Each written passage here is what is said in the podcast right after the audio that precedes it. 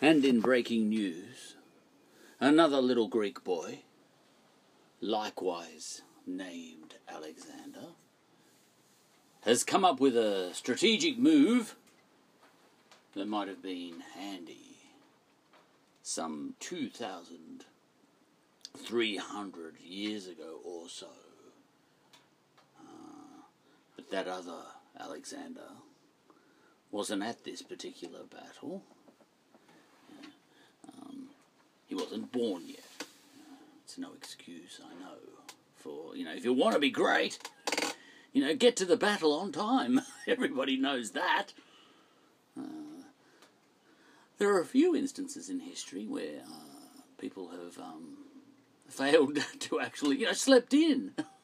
Sometimes very normal things happen when it comes to battles. I'm trying to think of Uh, the example where that happened. It, it related to a, a battle uh, with respect to you know, the Ethiopians versus the Mardists. You know, I was reading about that one, and um, some English uh, advisor to uh, Johannes the Second or something slept in. I forget which battle it was. It was one of those. Anyway, um, this Alexander, you know, your twenty-first century Alexander, look, he's only nine, uh, but he came up with a strategic move that, you know, Leonidas of old uh, would have found quite handy at the Gates of Fire, the Battle of Thermopylae. Um, look, he's getting a little older now, my boy, so I can tell the stories in a little more Uh, fulsome way. Uh, so, you know, I've told him these stories before, but as he gets older, I add the nuance. And, you know, eventually I'll add all the nuance that I know anyway. Uh, my daughters are up to that. They know all the nuance. Um, you know, that maybe there wasn't exactly three hundred Spartans there, uh, but that, that doesn't matter. You know, like, it, it really doesn't matter whether, if there was three hundred twenty-seven or even four hundred eighty. You know, it's the point.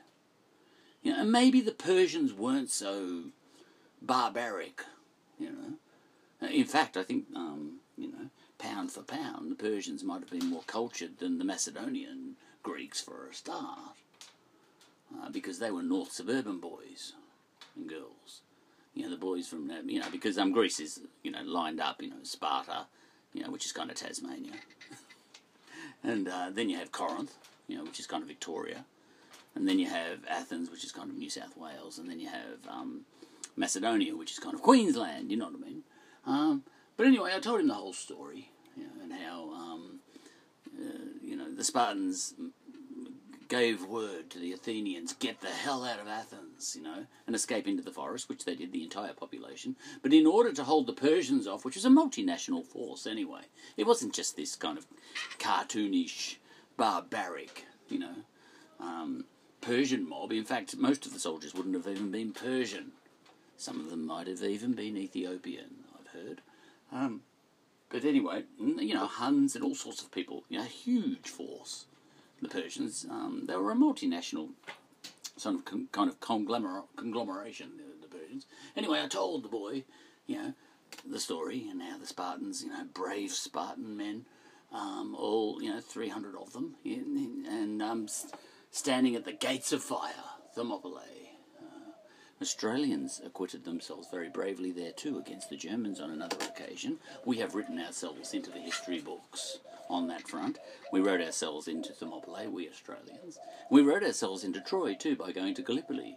And we were conscious of it at the time too, but that's a whole other story.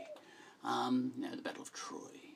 Anyway, so, um, and, and the boy, he had tears in his eyes when I got to that moment when the Spartans started falling, you know, as they held off the Persian hordes, you know, the multinational force, you know, and he had tears in his eyes. And um, and um, as the Spartans fell, and I said, well, there would have been, at one point in time, there would have been one left, you know, and then he would have fallen, and he probably had a smile on his face. And this Alexander had a strategic move, and he said, why didn't they, and he was, you know, why didn't they just build a real gate My goodness, I hadn't thought of that one.